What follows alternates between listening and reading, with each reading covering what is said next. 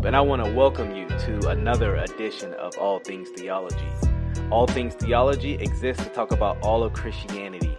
All Things Theology desires for Christians to grow in every aspect of their walk. So I hope that this podcast encourages you. I want to thank those listening in on all podcast apps. Make sure you subscribe. Uh, share the link if this blesses you. For those watching on YouTube, make sure you subscribe as well give this video a like and drop a comment.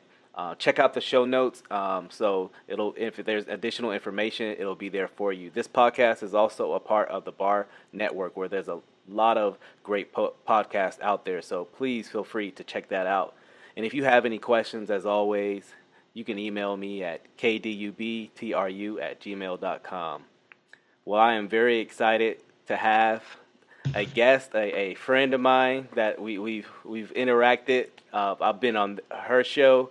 Um, Carrie Smith, how are you doing? I'm good, Chris. How are you? I'm doing good. It's it's a pleasure to have you uh, to talk with you. Uh, I, just for the for the listeners out there, you have your own uh, podcast, your own show. Uh, why don't you tell them about that? Yeah, we do um, a show called Unsafe Space, which we had the pleasure.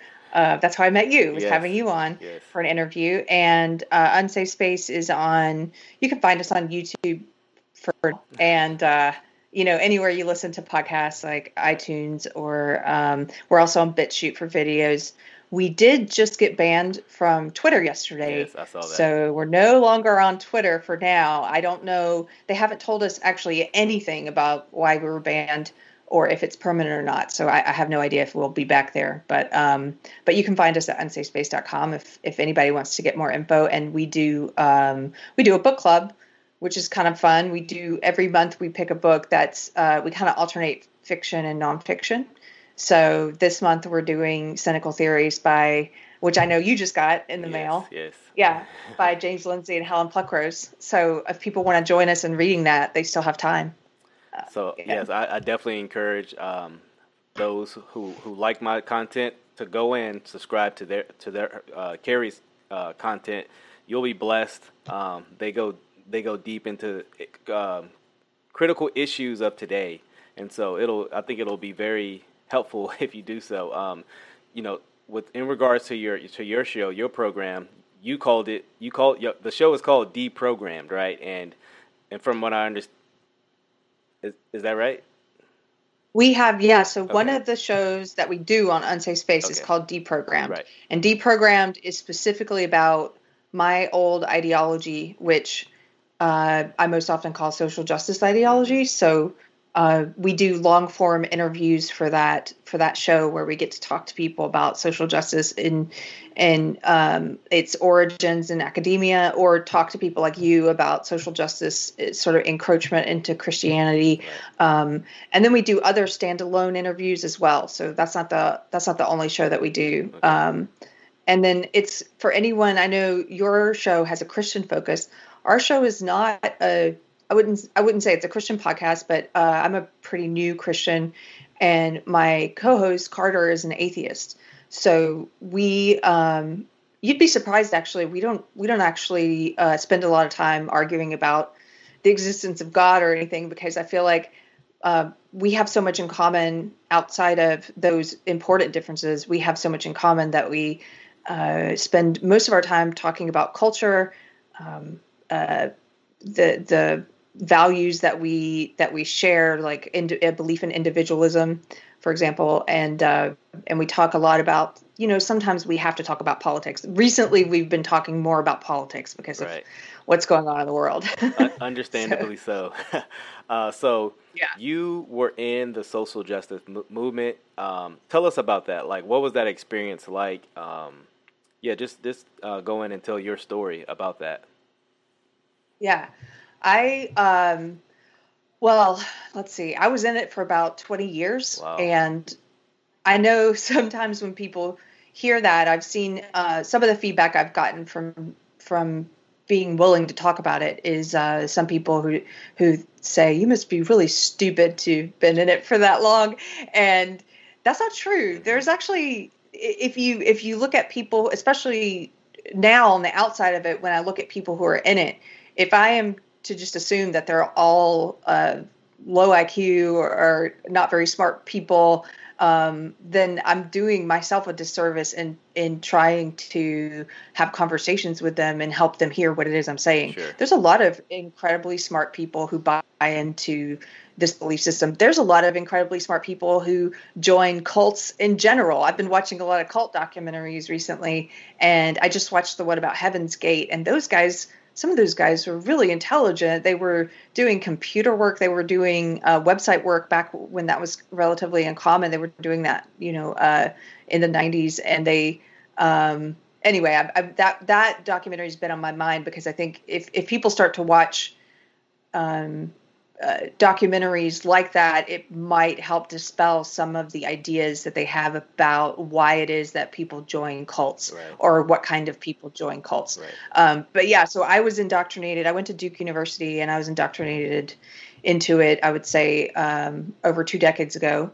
And when I say indoctrinated, I just mean I was introduced to this this belief system through classes I took in women's studies. I took a, a lot of uh, critical race theory classes. I took queer theory classes, queer studies, and I didn't. I couldn't see it for what it was at the time, mm. and and obviously I couldn't see it for two decades. But uh, the way in which it was introduced to me was sort of these are some new ideas and ways to look at race and sex and sexuality and how there's this sort of hidden system of oppression that works to marginalize certain people based on uh, immutable identity characteristics and to privilege other people and that you know the best way to look at the world is as a struggle for power between these competing identity groups mm-hmm. and we need to redistribute the power mm-hmm. between these groups and then we'll reach some kind of equality yeah. that's sort of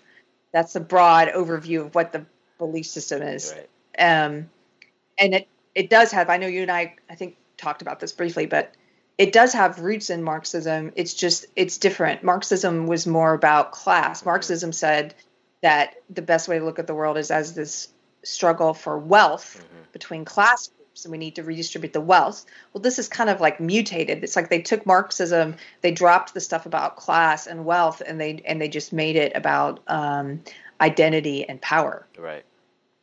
Yeah, definitely. Um, so even even just uh, previously there, you've you've been very vocal about your um, leaving the social justice movement, uh, kind of being woke. You've even called it a cult. Some some would ask you why why would you call it a cult? What what makes this movement a cult? yeah.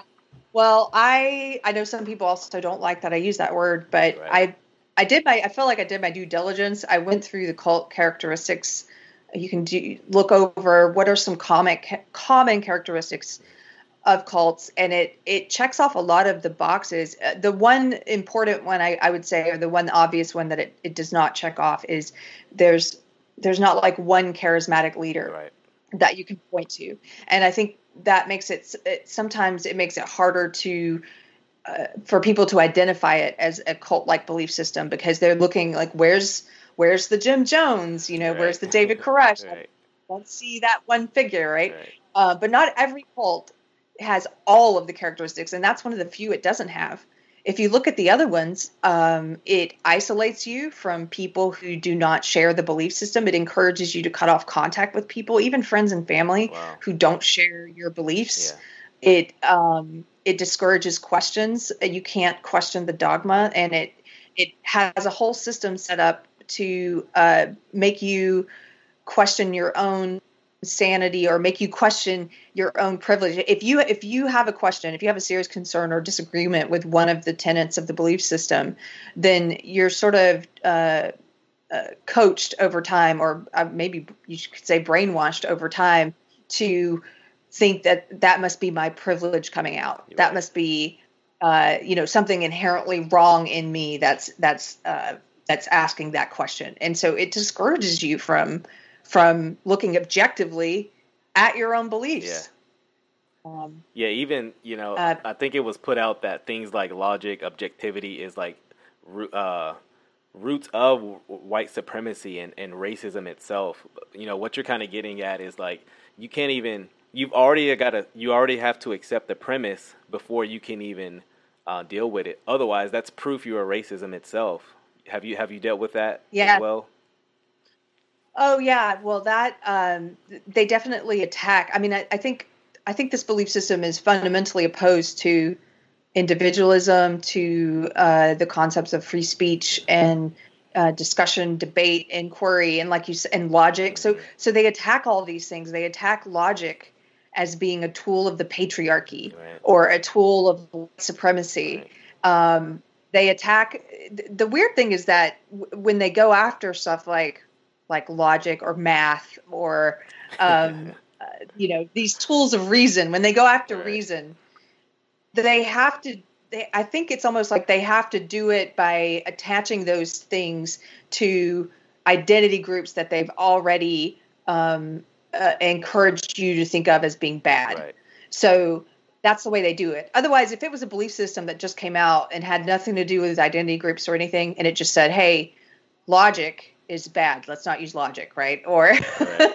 math is bad. Let's not use math. But what they do is they've already gotten you to accept that um, you know men are are privileged and they're the oppressor group, and white people are privileged and they're an oppressor group. Mm-hmm and so if they and, and straight people are privileged there and if they can tie these things and say, well, hey, logic is a tool of the straight white male world, then then it's easier for them to get you to uh, start to to question logic yeah. itself.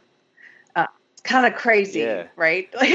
yeah, no, uh, I, I have definitely seen this, you know, happening. Um, have you lost a lot of friends uh, because of your departure for um, social justice or woke wokeism. Uh, I know just to kind of give you my, I know that I lost man really good friends. Um, you know, just being in the Christian world because we talked about on your show how this kind of is if in, infiltrating into the Christian world, and a lot of people are accepting this. Yeah. I've lost numerous good friends. Have you uh, experienced that as well?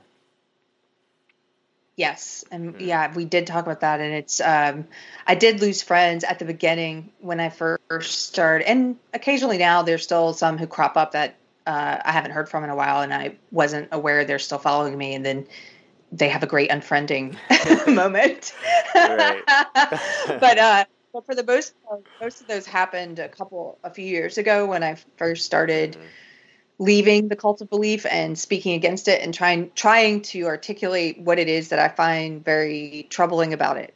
And um, I did have a friend who, uh, one of my best friends, came to Texas, and uh, while she was here, we had we had lunch, and we both kind of joked about it. It was it was sort of uh, it felt like it was uh, uh, an intervention of sorts. Like she basically had been getting a lot of calls about me and emails about me, I guess, from mutual friends who knew that she and I were very close and were asking her what's going on with Carrie and being very concerned for me. Um, and she told me at the time, she said, you know, humans are tribal. Hmm. And and I agreed with her. I said, I think I think it's in our nature to be a little tribal. Mm-hmm and she told me that I was leaving the tribe and but I wasn't just leaving the tribe. She said the tribe views you as attacking the tribe. Mm. and um, you will not be able to come back if you do this. Like you won't be able to come back. And and uh, I said well I don't I don't really think I want to come back. So that's unfortunate but I'm not really and and uh, the weird thing is that one thing I took from that conversation was that from her point of view and from the point of view of a lot of those mutual friends, they thought I had already joined another tribe. Like from their point of view, they were saying, right. uh, she was saying, well, it's, you know, you've, you've already joined another tribe. And I said, no, I think I'm, I think I'm trying to be nomadic as best I can. And at that time I wasn't, I w- I wasn't a Christian yet. Mm-hmm. So she, they couldn't have meant the Christian tribe. Uh, I wasn't uh, spouting. I still did not like Trump. I wasn't talking about you know talking about him positively. So I don't. They couldn't have meant that. Right. And it, and it really, I thought about it for a while afterwards, and I realized it's just basically anyone who's not in the social justice tribe is viewed as being in this. Uh, there's like two groups. Right. They basically see the world as two groups. It's like social justice or alt right or Nazi or whatever they want to call it. You Right. know. And, uh, It's like if you're not And so- if you're not for us, you're against this. You know. yeah yeah that was really eye-opening and and yeah i lost um i lost a, a lot of friends most of them i would say were at the acquaintance level Mhm. uh, people i had worked with in entertainment Mhm. and uh, in, in the comedy world and um you know so one of them one of the ones that was a closer friend who i lost who, and not in a not in a positive way at all she um she uh, basically unfriended me on Twitter publicly. She's a feminist media critic. She's Wow. a journalist, and she uh, did a tweet about me and how it was sad that I was her former feminist friend, now turned red pilled troll, right troll, Right. something like that. Uh, yeah. So, and she sent some. She sent some male allies my way to pile up on. Though it's so weird. They have these like that's what they use allies for Right. almost is uh, do their bidding. Yeah. You know to pile on. um, what about you? Have you lost any like close friends? Yeah. So that- yeah, when I um first became a Christian, it's kind of funny that you know, you know that kind of transition for you. You know, you started to become a Christian. When I first became a Christian, the guy who started really teaching me the Bible, um, he kind of got into this stuff, and you know, I remember we we went out to. We, we kind of had an intervention one night where we met up and you know we're, we kind of was like I was like yo what's going on man you're you're kind of accepting some of these things that I'm not seeing as biblical and um, started he started kind of um, reading a little James Cone and um, which is the father of Black liberation theology for those who don't know. Um, you know James Cone didn't believe that um, the Bible was inspired by God that Jesus is God. Um, a lot of unorthodox Christian things and I started noticing this guy was kind of being influenced in that thought and we kind of parted ways and that was about two years ago. We haven't really spoken since. And so that was hard because he was in my life for about seven eight years you know um, and we would talk weekly um, you know and, and so things Yeah. like that it, it, it's hard you know because no Yeah. no one wants to leave these leave uh, these deep friendships we have and so for me that was definitely hard Yeah, I would I would say the friend who came out to and, and had the talk with me, the, the talk that I, I joked about being an intervention. Um, we haven't talked in a couple years either, yeah and we never had an unfriending moment. Mhm. Uh, we never had a moment where we walked away from each other. Right. We just stopped talking, Yeah. and I I'm still there. I love her, Mhm. and uh, I hope I hope we're able to pick back up uh, again one day yeah but but it was you know that conversation was kind of pi pivotal i think in, in terms of where she saw me heading. Right. And it was interesting because you know she was in town and she was still working on i knew her from entertainment and um, i worked on a lot of social justice projects when i was in entertainment. So i worked with comedians and i sold um, comedy projects. I one of the projects i sold was a, a television show called totally biased with w. Kamau bell on on fx which is a thoroughly social justice kind of comedy show.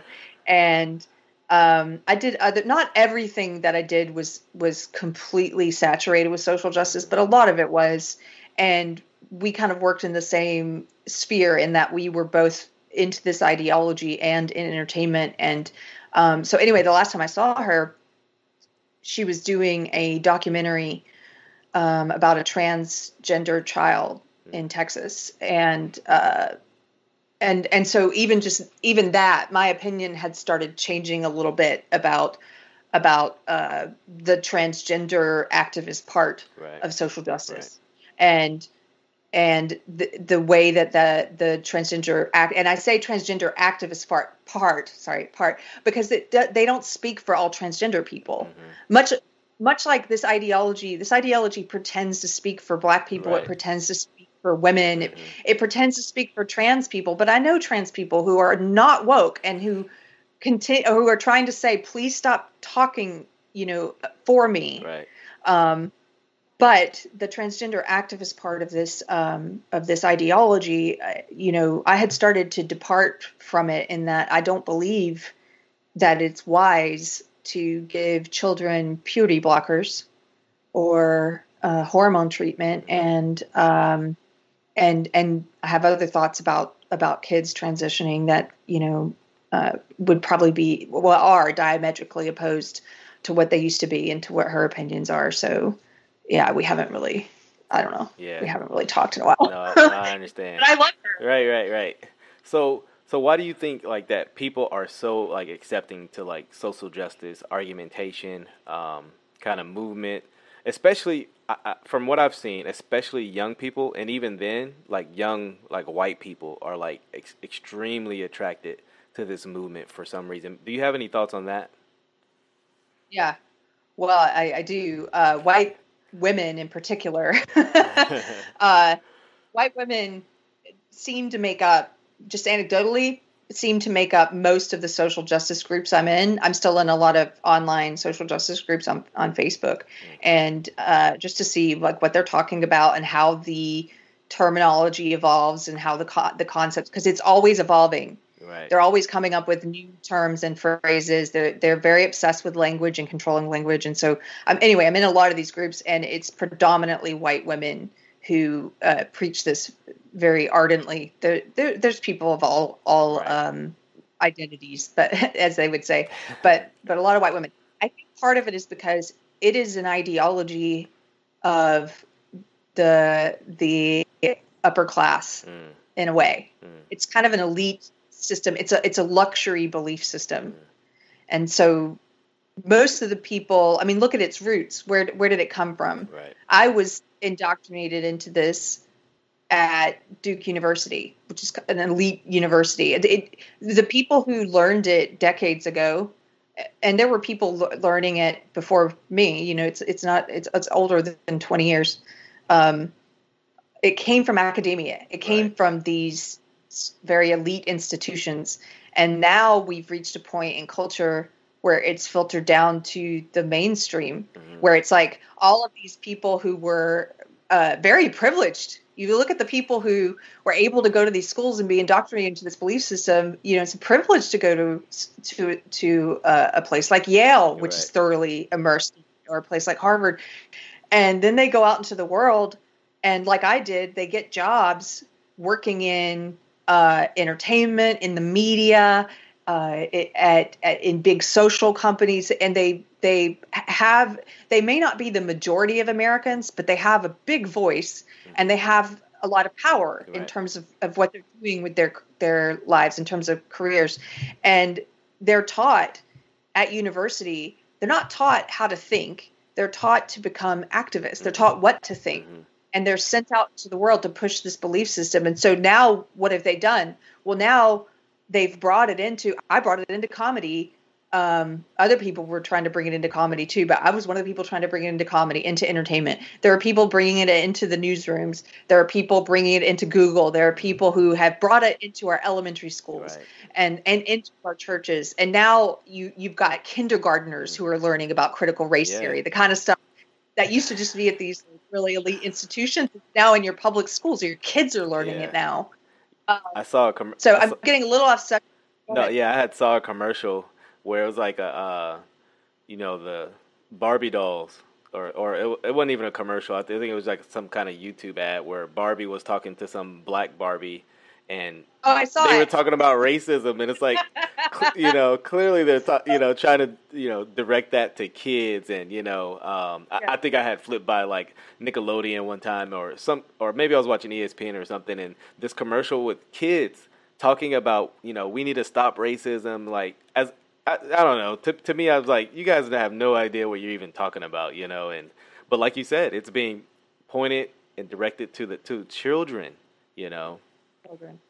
Which- It's in well, the corporations. That's a good point. Is it's now being preached by by all of our corporation, our Yeah. major corporations, and and that because it's reached that level now, I think it's kind of incredible that they still try and keep a straight face and tell us that this is about um, being against the system. Right. That they're somehow they're somehow uh, the resistance, and and that this belief system is pushing back against the status quo. I'm like the status quo. you guys are being McDonald's is tweeting your ideology. Right, right. the NBA, you know. You are.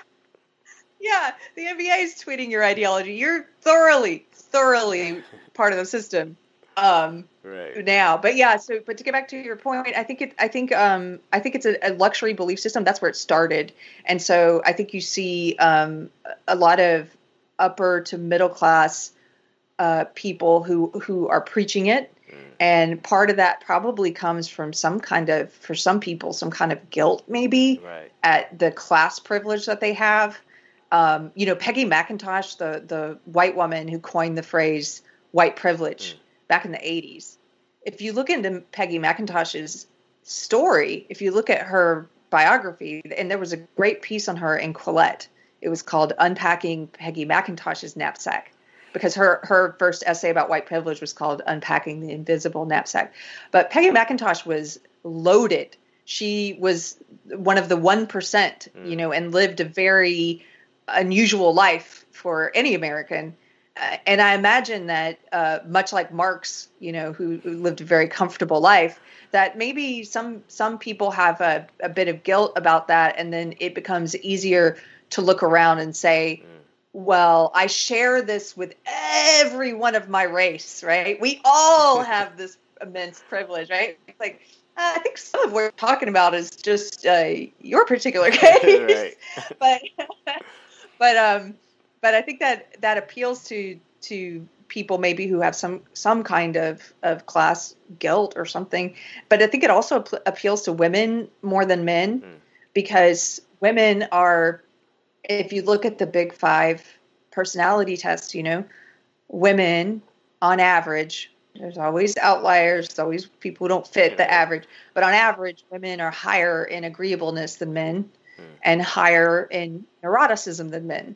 And I think I think being higher in agreeableness makes you uh, more susceptible to something like this because this belief system is is about uh, you know defending the underdog and not offending anyone and taking care of people's feelings. And uh, there's something about women too i think that's just uh, it has to do with their innate kind of uh, biological drive to take care of kids i've heard jordan peterson talk about this before Yeah. that maybe there's something there where women are sort of transferring this this biological drive to protect their young onto marginalize these you know, sort of vague terms of marginalized people. I want to protect. I'm going to go preach this because I care about protecting all the oppressed people, Right. right? Yeah. Yeah. Did you did you see the video? It, it recently kind of came went viral a few days ago about the uh, mo- mom having her kids uh like bow down and they were like like worshiping like and they were saying all hell like the black woman. Like it was like they were like five year olds you know they they couldn't have been older than like eight you know the oldest one. And so I don't know just what you reminded me just about kids and I'm and I'm thinking about like social justice it being a religion you know um Mhm. like what do- what do you think about that?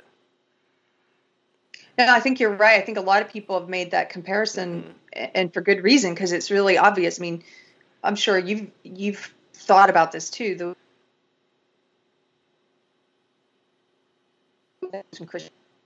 and one of the things I think they've borrowed is they've borrowed the concept of original sin, Mhm. but instead of calling it sin, they call it privilege. right And another difference is that they don't believe everyone's born with the same amount of original sin or the same amount of privilege. So, so your amount of privilege depends on what race you are and what sex you are, and you know, on this whole idea of intersectionality.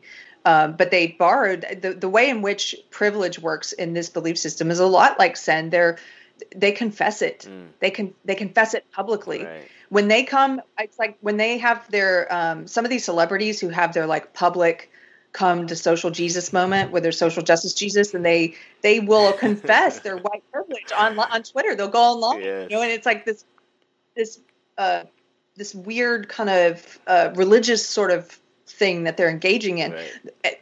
The thing is, they they never stop confessing it Yeah. in a way. Well, you Um, know, because they can't, you know, because in in that social justice ideology, you know, you'll never stop being a racist. You know, um, you'll always Yes. Like once a racist, always a racist. You know, it's that kind of that same mantra, that Yeah. same kind of you know concept is that you, you'll never stop being a racist. What you can do is, is you, you brought this up, just be an ally. You know, do the work of social justice, that kind of language. You know, but there's, you know, to, to me, that's one of the saddest parts. Is like, I couldn't imagine. You know, I, I talked about this like, man, when I was on your show. Like, man, if I was white, people would hate me because. I, I, I wouldn't I would not care like if people thought I was racist. Like I know I'm not racist you know? Um, so you know to me I, I could I can't imagine what would bring someone who's white to to this idea that says yeah you're always a racist you know even if you're not like I mean I struggle with that you know? Yeah. I think it's that they, well, we may have talked about this on our show, so if I'm repeating myself, I apologize. go but ahead. this is one of the things I've been thinking of lately. Uh, Robin DiAngelo, who pushes this, and she has a book called White Fragility, which is really popular right now. Um, she in that book confesses to being a racist Yep. and and not just in the way that they do in this belief system where they say you're born with this inherent bias implicit bias she confesses uh, and tells a story about how she was going to a picnic and she looked at the two groups of people and she started to panic inside because she didn't want to have to sit with black people. And it's like whoa lady like Right. that's that is very racist of you. Uh, but what did she do with that belief?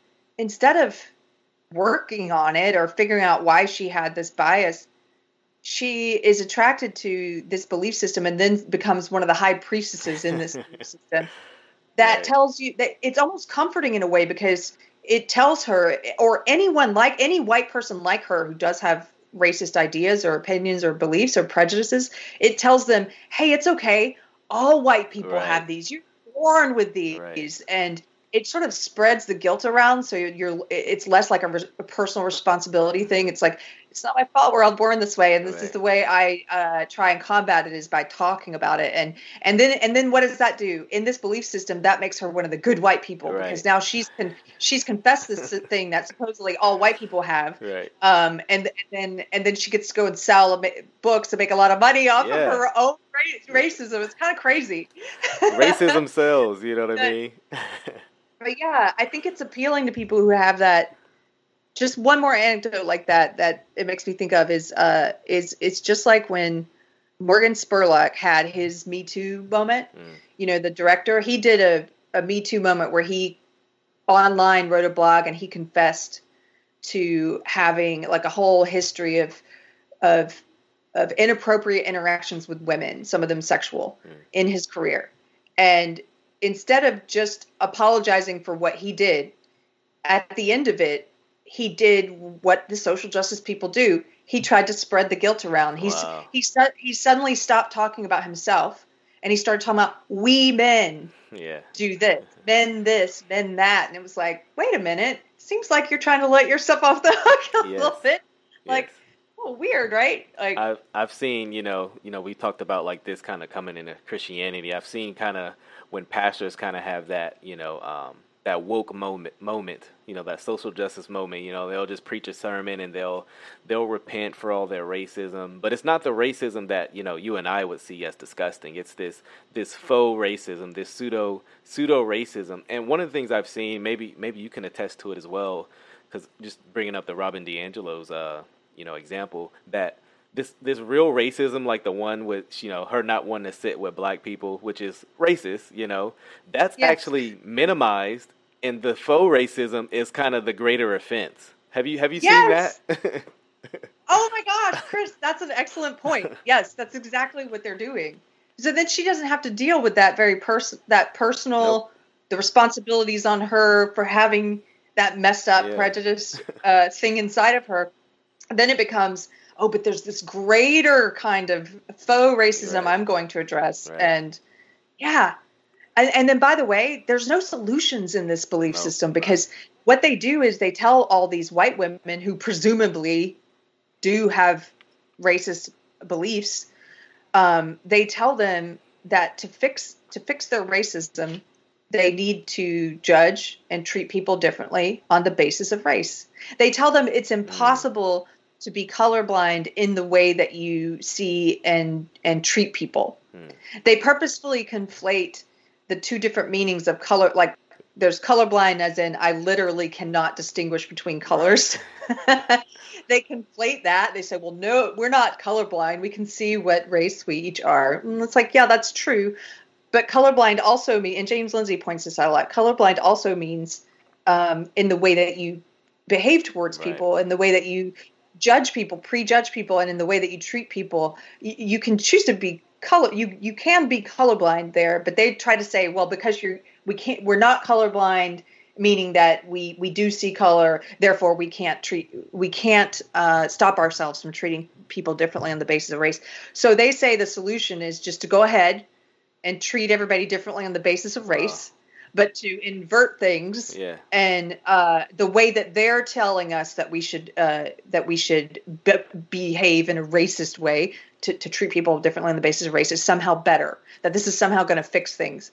But it doesn't. Like there's there's an example i've given before. If people have heard me talk before they've heard this example but i think it's just so symbolic of how how uh, twisted this ideology is and and how it harms they like to use that word harm but it harms the ability of people to actually make friends and make connections uh, um, uh, with people of, di- of, a different race. Yeah. In one of these social justice groups I'm in, which is mostly white women, there are white women in there who come and they're like, I I saw one. She's like, I just I don't know how to make friends with a black woman. I've been I've been trying, and I just can't seem to make any uh, friends of women of color. And you know, what's some advice? And she's asking other white SJW women and then and then she told an example. She said, "This woman just moved to my town, uh, a black woman, and I uh, I was trying to think of opening questions or topics that I could talk about with her, but I could I can't ask her where she's from because that's a racist microaggression." and it's like, whoa, do you even hear yourself? Seriously. Like you are you're not looking at her as a human being. You're looking at her as a black woman. Right. And and then and then and then you're treating her differently and you were actively stopping yourself from from behaving towards her the way that you were towards a white woman. You're stopping yourself from asking her where she's from. Uh, you would ask a white woman that. Right. why can't you ask her? Maybe maybe that's an important question. You both find out you're you've got relatives in the same place right. and you you know like what is wrong with you? And, and no wonder I, I kind of want to shake these women sometimes because I'm like, no wonder you haven't made any friends right uh, who are women of color because the, they could probably smell the desperation coming off of you, like the stench of like, hello, black woman. Right, right. want to be your friend. Right. It's like quit being a creep. Maybe that's the first part, you know, like like just yeah. be yourself and like if she likes you, great. If she doesn't, okay, move it on. Great. You know, like it is what it is. You know, I can't imagine just like you know, we're we're just talking about how this ideology permeates even basic like conversations with people, but I can't imagine just waking up every day and just thinking about racism like like you know, you know, from the back perspective, like, oh yeah, it's a white man, he's racist, and you know, from the white person's perspective, I'm such a racist. Like, you know, I think I've seen you uh, talk about this, but you know, the s the social justice movement, like, it's a movement that produces bitterness, angerness and like resentfulness, you know. And I'm thinking like, why would a Christian want to be a part of that movement when the Bible clearly talks about the Christian like, you know, should be producing joy. Like, what what do you think about that? Uh, that's a that's a good question. I I, I guess I I probably need to think about that one more yeah. because I was I was really surprised when I became a Christian to find social justice in the church. Wow. I guess I was a bit naive in terms of how far it had spread. Yeah. And when I started to see it, in, you know, infiltrating some of of the churches and hearing some of my old cult of belief infecting, you know, it, like I would say infecting churches. Yeah, uh, totally. it took me aback. And then I also met one of my okay, so two of my friends who are former social justice warriors, both of whom were also in it for about two decades, like me. So I'm not the only one. um, one of them is uh, a woman named uh, Gracie West. She's an author, and she has uh, she's online at, uh, at, Embarrassing Mom. If anybody wants to find her, she was a social justice warrior for about twenty years, also in the Christian church, mm. and and so was uh, Monique Duson, who you may know her yes. from the Center for Biblical yes, Unity. Yes. So Monique was also in it for twenty years. Wow. In the Christian church, mm-hmm. she was social justice, and having met these two women blew my mind because I was like, again, I just thought of it as this sort of secular thing because right. that's the part of social justice I was in. Mm-hmm. Um, but uh, why would a Christian get pulled into it? Well, I think that it, like I said, it borrows a lot from Christianity, right.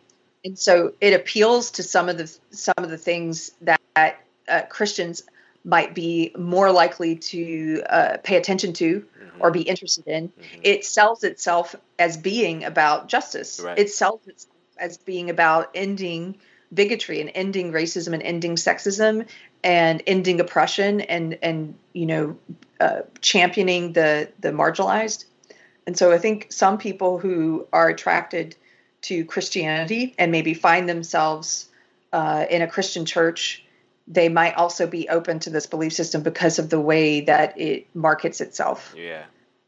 No um, I, I, um, totally agree with that. Um, you know oftentimes yeah, just just what you're talking about, just hijacking even like biblical terms and categories, but redefining them. So like, you know, repentance doesn't mean you know repenting for personal sin that you yourself have done, but because you know you're in this lineage of white supremacy. You know, America. You know, we all know, right? White people are racist, so you're not. Rep- yeah, you might not have personally have done it, which takes kind of the uh, redefinition of sin as well away from it, but you know uh, your your your forefathers, you know, had slaves or something like that, or they were mm-hmm. in this system, you know, that which benefited whites over blacks. And so, to me, it's I, I hate to see like these redefinition of terms, you know, for, especially you know as a Christian from the Bible, mm-hmm. you know, um, that's one yeah. of the really major concerns I see. You know. Yeah, it it I think it is. Uh, I think it's diametrically opposed to the gospel. Oh yeah. And one of the first people I saw writing about this who I really was inspired by was um, our mutual friend Samuel Sey. Yes. That's how I first yes. uh, discovered yes. you. Was he talked to you, and I saw he did a great essay about social justice and the gospel, which really caught my attention because uh, I was I was freshly out of the social justice world, and I had become a Christian recently and had just started you know had my eyes open to the fact that it was in the Christian church too, um, and so reading him was a lifesaver because I felt I felt with all of my being like this is not what Jesus is about. Mm-hmm. Jesus is not about uh, collectivism and assuming the guilt of of other people and and finding your salvation through repentance for things that you haven't done. Mm-hmm. Um, Jesus isn't about judging you on the basis of your skin color or your sex or your sexuality. Like J- Jesus doesn't look at you and say, uh, "Okay, you know, Chris, you're black, uh, so I'm going to give you some marginalized points, but you're also a man, so I'm going to give you some privilege points, and I'm going to need you to uh, confess your male privilege and to use your your male privilege to be an ally to women."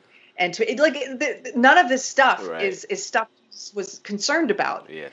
Um, and and it it I, I, think it just kind of I don't know I think it pollutes the way. Mm. I think it pollutes the the the truth. Yes. Um, I don't know if I'm being very articulate no, tonight, but no, I, I, I totally get where you're where you're coming from. For me, you know, I, in it's like in the name of equality, you know, these guys create so much inequality. You know, uh, for example, I saw Joe Biden tweet out, you know, we're gonna we're gonna have our efforts for uh, black and brown, um, Asian, and it was like all these minorities, and you know, white people were missed in that, you know. So so it's like in the name of equality, we're only going to favor these people. It's like how is that equality? How can you call that justice when it's not a um, when it doesn't take an account to all people? You know, because yeah. Ju- justice does not create inequality you know. Um, and so to me, I, I, see a lot of that going on. You know, we're talking about in the church. Um, I, I saw this uh, famous uh, pastor one time say, you know, in regards to like like let's say he was it was in the context of him like looking for a pastor. He said he would rather a black six, you know, one who's more as qualified. He'd rather a black six than a white seven. And so I'm like, you would rather the less qualified person simply on the basis of his skin color. Yeah. And so guess Yeah. what guess what that does? You have a person who's less qualified, who's who's not the better pastor. So now that creates problems in the church because you you know you would have the better pastor who maybe could handle some of those issues that the black person Yeah. isn't handling.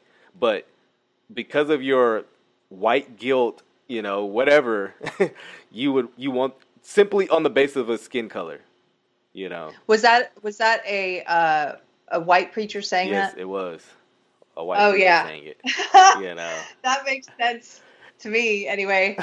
Uh, And- yeah, that makes sense. Cause see now he gets he gets to feel like he's uh one of the good ones. Yes, he's a he's an ally. You know, he's he's with us. He gets it. You know, that's Yeah, that was that was the language that was used in a book, pretty much. That he gets it. And you know, one of the one of the th- things that um, I find so just kind of it, it's saddening. Um, you know, someone like me, Samuel Sey, um, it, name any black conservative who says, "Hey, this no, this thinking should not be tolerated." Um, the common language is, "Well, see, you're not really black." You know, I mean, even Joe Biden said it. You know, like, "Hey, you don't vote for me, you Yeah. ain't really black." You know, and Yeah. y- you have so many people in the Christian church, you know, th- you know, uh, even you know, secular, you have that as well, where if you do not think like me, you're not really black. Um, it was it was this week I heard that you may be my skin folk, but you're not my kinfolk. You know. Oh gosh. I, wa- I, Yeah. I laugh because it's like I could care less, you know, but Yeah. it's it's just funny that there are people who think black is an ideology, you know, not an eth- Oh, yeah. not an ethnicity. Oh, they've started they've started explicitly saying that now. They used to they used to hide that, but now they're saying it. now they're saying that it is a, a, a way that you it's it's it's ideology. Wow. They have to have come up with a reason to explain why. See, this belief system says it it, it especially gets white people to believe who are in it, white people who are in social justice to believe that all black people have the same opinion. We're we're all monolithic. yes. And so they have to explain to all of these woke white people why there are black people who are not going along with the belief system. right. They have to figure out how to how to explain it and and they haven't found a really good way of doing that yet. This is why when you said if you were white, you feel like a lot of people you think a lot of people would hate you because you wouldn't go along with the white guilt stuff, but I actually I always thought it uh, you you're probably more hated as a black Yeah. person uh, who's not going along with it because and and maybe I'm wrong, but I would assume it like someone looks at you and they say, Chris, you're not you are a, you, your your beliefs and the fact that you're willing to speak your beliefs and that they're a direct contradiction to what we are teaching people like y- you embarrass us yeah. Yeah. No. Traitor. You know. yeah You're like like yeah. So they do they try and do something similar with women, but what they do with women is um, they pretend that well, first of all, they they completely erase uh, black women who don't agree with the belief system. Um, any they pretend that all the all of the women who don't agree with it uh, that they're all white, and then they what they do is they say, well, uh, sometimes they'll say you have internalized misogyny and that's why you're not going along with it. But more often than not, what they do is they fall back on the well, that's your white privilege thing. right. Your white privilege outweighs, um, you know, you being an ally to your fellow, you know, feminists, your, Right. your fellow sisters. Right. That you want to hold on to your white privilege, and that's more important to you than gender equality. Yeah. um, but it's weird. It always, always, always comes back to identity. I'll sometimes I'll post in some of these social justice groups I'm in. Um, but some of the some of the ones I'm in, I'm stay I stay quiet just because I want to stay in there. I don't want to get kicked out, and I Mhm. want to see what people are talking about. But occasionally I'll speak up and I'll say something, and I did that recently. And you you can guess what the responses were without even having been in there. The like the first two or three responses were all about my race and my sexuality because those are the two things they can look at me and say uh, what they're looking at you immediately and they're looking at your race and your sex and your sexuality and all, and they're trying to figure out what oppressor groups are you in. so I'm going to say that your opinion is because of whatever oppressor groups you're in, yeah. right? And so they immediately, and it's just a, it's it's kind of crazy that you can be in this belief system and not not see that, yeah, not see how racist and sexist your belief system so is. True. But they they've conveniently changed the definitions of racism and sexism. So you have all these people who are like, oh well, I guess it's not racist to uh, attack her for her race yeah, immediately. Right. the definition's been changed. Right. Yeah. Yeah, I was in. Yeah. I was in. A, I was in a, a Christian fa- uh, Facebook group where um, it was a it was a pro black group, and they, they they would they would allow white people in, but they would pretty much tell them if you want to be a part of this group and not get kicked out, you have to be silent and like learn like and not too many white people can comment on a particular post. It was like insane you know that there are people who are thinking like Yeah. this. Um, one, one, one, one of the things you know just because I'm, I'm an apologist i like to do um, you know presuppositional apologetics and things like that. I um, i was having a conversation with someone about what happened at the uh, the capitol. Um, and they were saying, you know, and I'm sure you've heard this uh, line of thinking too about that event. If it was all black people, they would have been shot up, you know. And so, um, I've heard that. you know. And so, and I was saying, hey, no, here's why. Here's my here's my reasoning why I don't think that's true. And you know, they were disagreeing, and I and so I just used their argument back to them. Well, I'm black. Why why aren't you listening to my voice? You know, why why why Yeah. why aren't you hearing me? You know, don't you think we should? Why are, you know you're just using your privilege? You know, and then you know it's funny they didn't accept it when it came to that. They don't. You know, No. but Well, you, you know that uh, it makes me think of that Bible verse about uh, uh, by your fruits you shall know them. Mhm. Because one thing about social justice warriors is they don't believe their own bull crap. Right. Oh, I almost No, almost no. said bad word. they don't believe their own crap. yes, you're um, right. and you can tell that they don't believe it in a few simple ways. One is the is the way that you just illustrated by Mhm. doing that.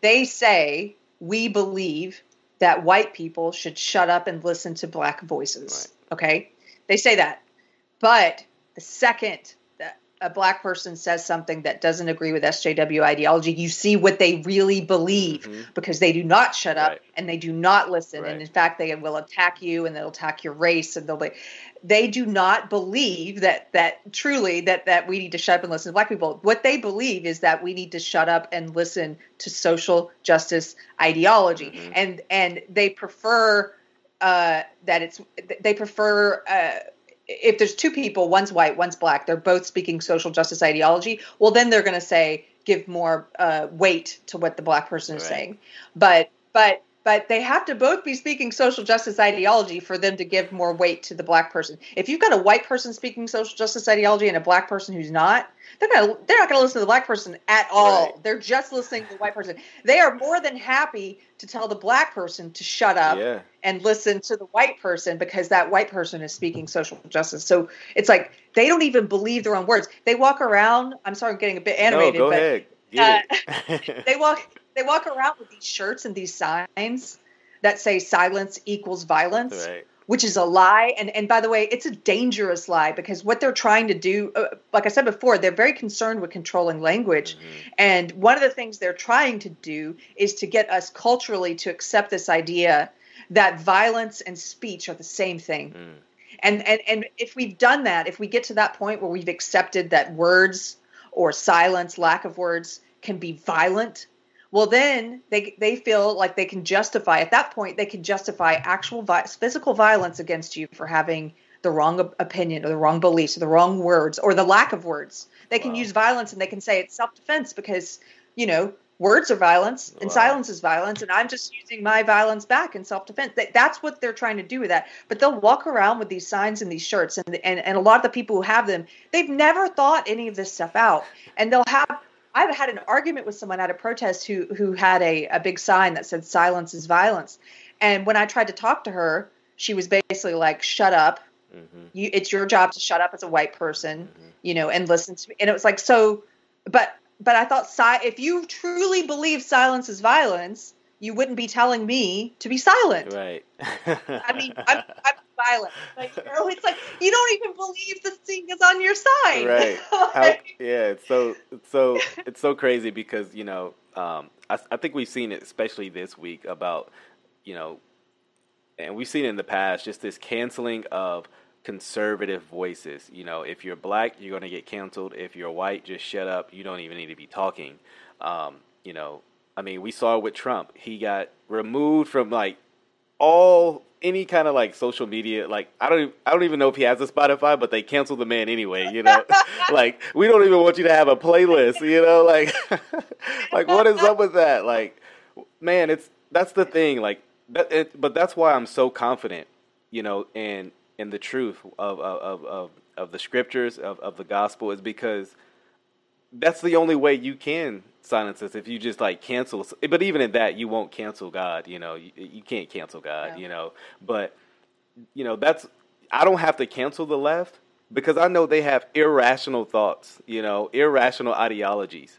Like i want you to mm-hmm. speak because i want people to hear how crazy you yes. sound you know what i mean? Like and and, I, and i'm willing to combat with people who have these thoughts you know who who, who holds to these ideologies but oftentimes I'm sure you've seen it. I don't see the same level of maturity, uh, level of willingness and engagement from people who are on the left. Um, that's why it's like, man, people are losing followers. Um, people are losing, like, getting suspended. It's crazy. Yeah, they don't. Uh, well, this is another way in which it's like a cult. They don't actually allow for dissent. Mm. So they don't want to hear other voices. Right. They don't they don't want to hear opposing opinions. They just want you to accept and speak the ideology. Right. And so a lot of the the phrases and the terms that they come up with that they coin, they're always coining new words. Again, obsessed with language. Right. A lot of those phrases and words, if you look at the way they use them, they're simply using them as like I call them magic words, like like Batman dropping a smoke bomb. they will drop these they will drop these magic words to shut down conversation. Right. So if you say, "Well, I don't agree. I think this," and they'll be like, "That's your male privilege." Right. Boom, oh. and they'll walk away. oh no! like, end of conversation, right? Or, uh, or they'll say uh, it's if you ask them to defend their opinion, like if they if they speak a social justice tenet of belief, and you say, "Well, why do you believe that?" Because I believe this, and here's why. Uh, can you explain why you believe that? And they'll say, it's not my job to educate right. you. Boom! Google it. You lazy. They'll say, Google it, or they'll say uh, it's emotional labor. You're asking me to do emotional labor. Boom! I don't have to. But the, everything is a roadblock to prevent discussion. They'll even have. I don't know if you've heard this one. We did an SJW bingo card, and we put a bunch of their magic words on it. And one of their magic words is sea lion. Have you heard that one? No, I haven't heard that one. Okay, you've got to look oh, up boy. sea lion. Oh boy. Uh, a sea lion is it's sort of like a troll, but it's a little different. A sea lion is what they'll call you if you ask sincere questions. Oh wow! like if you, like if you're sincerely like, okay, like I'd like to have a conversation about this, and and here's why I think this. What do you think about this? And they'll say, oh, what a sea lion! Oh, I've got a sea lion here, oh, and then they'll oh, wow. leave. Oh. what? So That's crazy. It, yeah they they also use gaslighting. Yes. Is uh, they misuse that term. That term it actually, you know, it comes from psychology. It originally came based on that that movie, that old movie Gaslight, but it which was about a husband who was trying to make his wife think she was crazy, hmm. and and in psychology they they use gaslighting to mean you know someone who's trying to get you to think uh, that that what's happening is not actually happening that that that you're going crazy someone who, who tries to make you uh, question your own sanity. Mm. Well, they misuse that term all the time. If if you disagree with them, they'll say, "Stop gaslighting me." It's like I'm I'm not. Ga- I'm. This is called disagree. This is what disagree. no, like, so true. Anyway, I'm going on a tangent. No, no, but, it's good. But but you had a great point. It's like it. They don't want.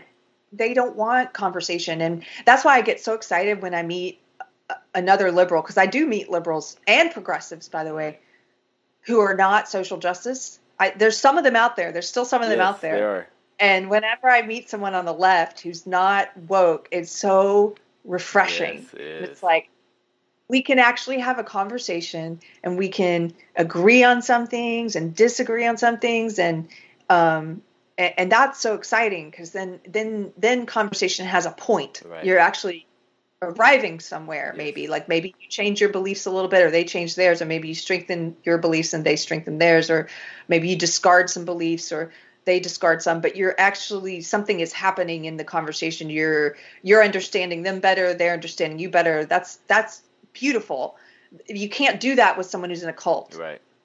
Right. all their words are used to stop that Right. stop any kind of back and forth Right. No, that's so true. Uh, kind of reminds me of like if you've ever had a conversation with a Mormon, which I, I believe is a cult. They, uh, they'll, you know, you'll just go through the line about how Mormonism is false, and they'll they'll end the conversation with something like, "You've really strengthened my faith in the, you know, prophet of Joseph Smith," or something like that. Like, like, how how are you more strengthened when you know you just got dismantled? you know, so. I, I totally agree with this. You know, for them, it's supposed to be these buzzwords for them that like that I don't know ends the conversation or, or something like that. Or, but uh, some there's some uh, interesting Twitter questions. If you have the time, I'd definitely like to oh yeah get into. Um, Yeah. Someone asked, "How did you perceive Christians when you were in the social justice movement?" Uh, well, I was specifically in a secular part of the social justice movement, as I mentioned. Yes. So there are definitely, and as as I mentioned, I have some friends who who were Christians while also being speaking preaching social justice, and so they would have a different answer than me. Mhm.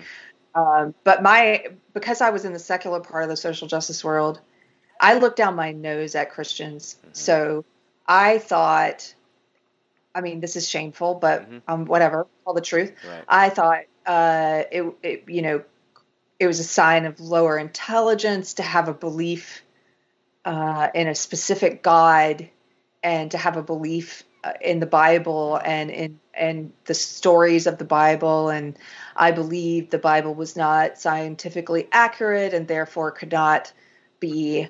Uh, could not have any truth, could not be truth or God's truth, you know Mhm.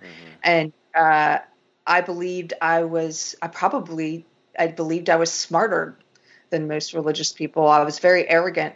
Um, my aunt in particular was she's a Southern Baptist and and I've said this uh, I've talked about her a little bit recently so bear with me but she she's a bit of a, a judgmental kind of Southern Baptist but she would write write me these very nakedly judgmental letters where she would talk about how I was going to go to hell, you know. But she was but she was very concerned with my soul. I didn't get that at the time Right. that her her belief was very sincere even if she wasn't expressing it in the best way. And I would write her letters back because I in college I was learning all this stuff, and I would write letters back about how she was part of um, a white supremacist, uh, you know, culture, and that everything she was part of everything that's wrong in the world, and um, she's so backwards and like Neanderthalish, and and so I definitely had this very judgmental attitude towards uh, towards Christianity, Mm. and um, you know, it's weird because the church I go to now, I go to a really great church. If if you're ever in the Austin area, I would suggest this church. It's in Georgetown, Texas. It's called the Church on the Square. And my preacher Bradley Helgerson, we got to do an interview with him. He's he's brilliant. Mm. And and actually, since I've become a Christian, I've met some of the most intelligent people I've ever met Mhm. in Christianity. Yes. yes. I was so wrong. I've been humbled many times. and, uh, uh, but but but one of the things he talks about, I've heard him talk about, is defeater beliefs that people have that Mhm. keep them from from being open open minded towards the idea of God or or towards um, the possibility of there being a God or a creator. And he says it's almost like like imagine if you lived in a culture where most people had not yet heard of Christ or heard of the Bible. So you, you're not you haven't heard of it before. So the first time you're hearing about it, you're probably you might be more open minded than you would be in a culture like ours, where most people have heard of it and and even rejected it in some cases. So in a way, they've been inoculated against it. He's like, in a way, when we when you go out and you try to talk about uh, your belief now, your Christian belief, or talk about God, um, you're going to be encountering a lot of people who have these de- defeater beliefs. They've already been preconditioned in a way where they don't they they're not going to be o- an open mind Right. towards what you're saying. And I thought that was really interesting. I hadn't really um, thought about that before, but that's definitely where I was at. I had been inoculated against it. I'd put it that way. And um, God really like, oh my goodness, like there, there's a verse in the Bible that really speaks to me. It's in there a couple times where God says, I will put my hook in your nose mm. and my bit in your mouth, and I will steer you back onto the path. Mm. And that is what happened to me. Amen. Some people do not find God until He puts that bit in their mouth and the hook in their nose, and it's like a, a rock bottom moment. But like you could compare it to right. uh, a, an addiction where you get where you finally are willing to change. It was like that. God, like, it was a rocky path for me, and it had to. I was so stubborn. I would never have come to God if if I hadn't been like the prodigal son who spent all but my fortune and was penniless and eating pig food and like that was like you know hey, right. hey there's something i'm at the lowest place right. ever and then you up and this sounds so cheesy but it's like uh you know I had to get to the darkest place personally mm. before I could see the light.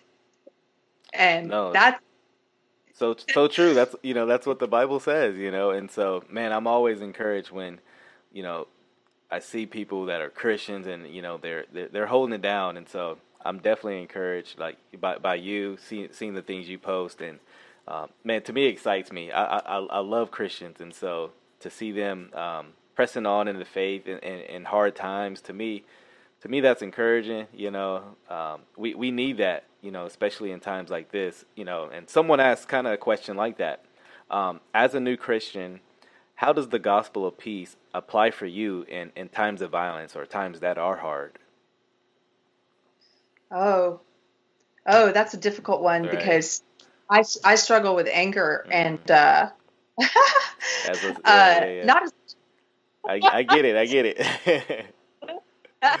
Not as much as I used to, or maybe I'd say, uh, because I have God now, I have something I didn't have before when I struggled with anger. So it's different now, mm-hmm. but I still will struggle with it. And sure. I still will have, I'll go through low moments where I feel not very, like I'm not walking in step with God. Um, where I will give in to anger. It's it's not the way it used to be though. I used to as a social justice warrior, it's like the anger is always right there, yeah. just beneath the surface, like the anger, the resentment, and um, it's different now. It's more of like uh, me trying to figure out the difference between righteous anger and sort of egotistical or selfish or resentful anger. Like, what's the difference between those two things? That's something I've been thinking about a lot, and um, anyway, how what is the the this is a question about peace in a time of violence. Okay. Here's how I can best answer this. I do not believe, well first of all, I don't believe in violence as a means to a just ends mm-hmm.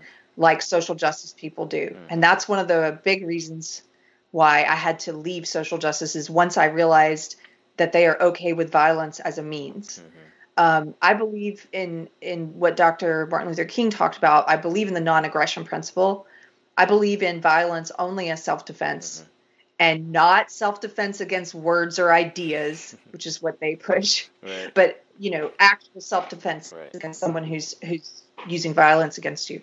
Um, and and when it comes to uh, conversations, um, what what Jesus talks about, like loving your enemy, um, is really very hard. Mm.